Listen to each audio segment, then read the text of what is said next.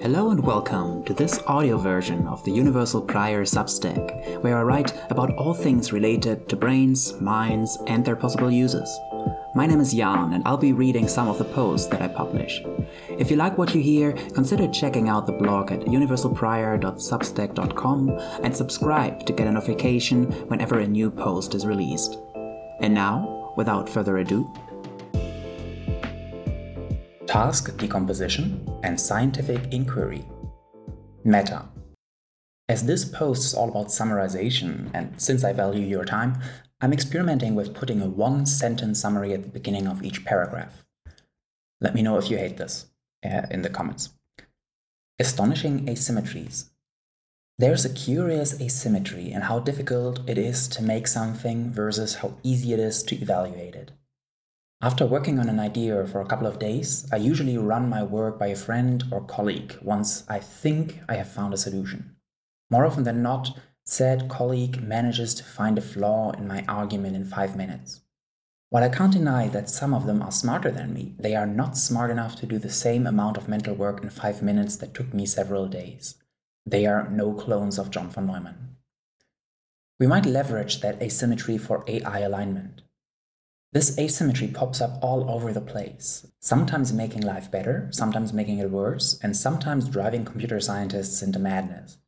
Nassim Taleb has written several books about it, and it also sits at the heart of a specific family of proposals for how we might control an artificial intelligence that is smarter than us. Perhaps we can set the A I up in a way that we have the asymmetry on our side? Then we might be able to steer the A I, even though it's a lot smarter than us, and use its smart to achieve a positive outcome for all of humanity. That would be great. For this strategy to work, we need to decompose complex tasks. But it turns out that a critical property for these proposals to work out is that we can decompose tasks into simpler subtasks. It's an empirical question whether this is possible in general, and some initial results looked a bit discouraging. But there is also more recent research on recursively summarizing books from human feedback that looks more encouraging. What is this proposal and why is it encouraging? I'm glad you asked.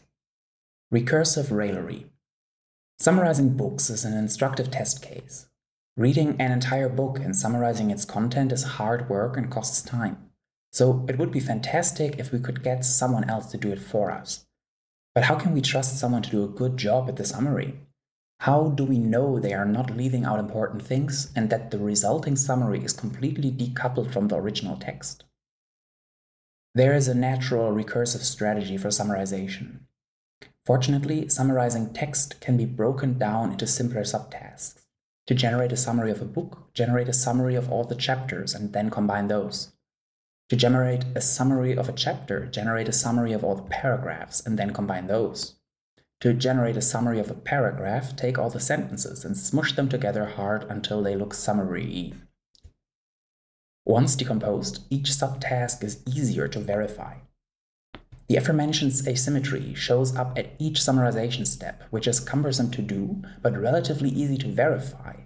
It's not too much work to read a few sentences and to see if a summary is reasonably accurate. The hope is now that perhaps we can amplify the asymmetry and find some scalable method for verifying one step of summarization.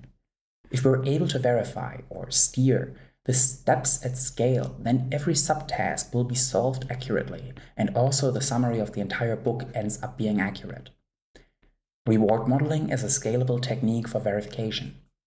Recursively summarizing books with human feedback demonstrates that reward modeling can do the trick. We can capture human preferences from one summary over another in a reward model, serving as a target for the summarization process. The result is a collection of pretty good summaries of hundreds of books, produced by repeatedly breaking down the summarization task into simpler subtasks. Pretty nifty, right? Frenzied factorization. Summarization is idempotent and books are highly structured. Well, of course there are caveats. As alluded to above, summarizing books lends itself well to decomposition. This is due to two facts. One, the summarization operator is idempotent. The summary of summaries is again a summary. Two, books have almost always a neat linear and hierarchical structure. As a consequence, we can solve each step of the process with the same operation, summarize. And there is a natural order in which we can decompose the book. Book goes to chapters, goes to paragraphs, goes to sentences. Decomposition might be difficult in general. Can we hope to find a decomposition in general? There is a strong case that nothing fundamentally complex exists. Complexity is in the map, not the territory.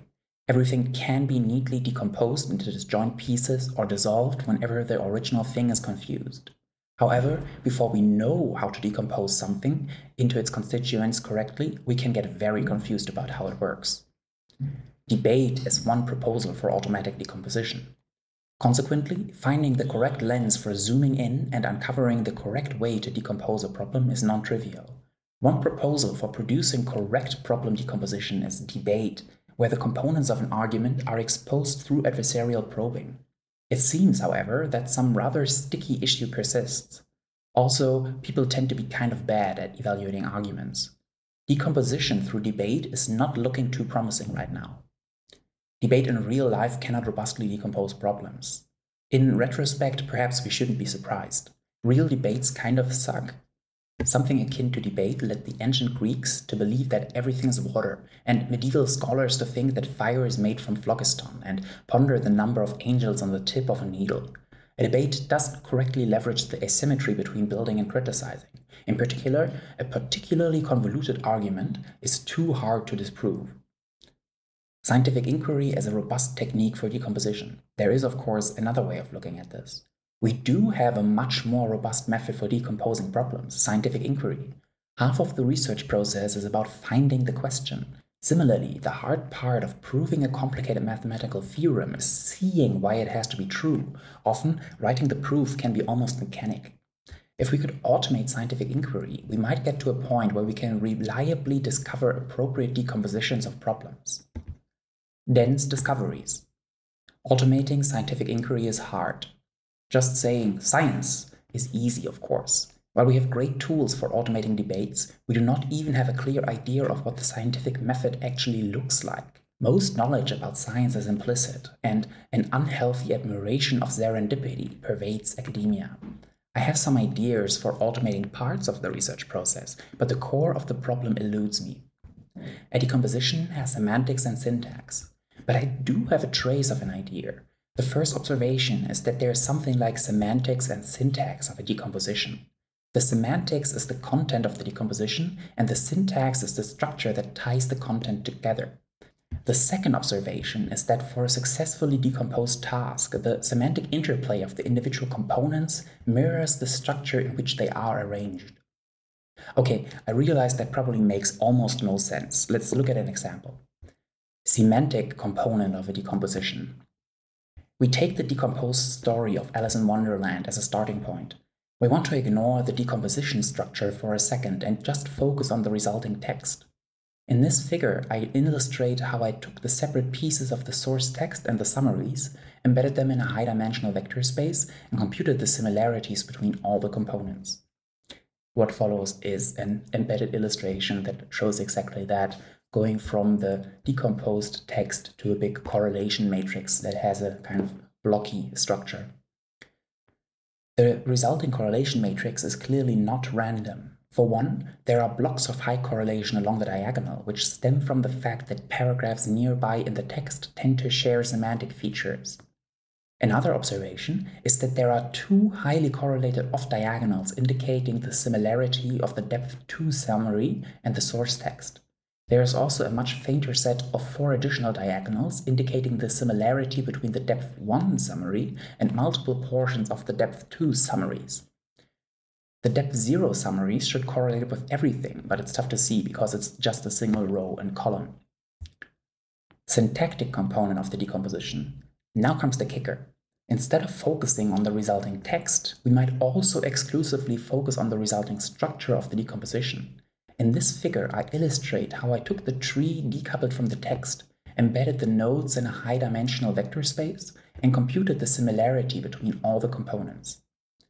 Here embedded is another illustration that shows how the graph structure is embedded through a graph embedding method into a high-dimensional vector space, and then the, the resulting vector representations are uh, compared with each other, and the resulting correlation matrix has a very similar blocky structure to the previous correlation matrix.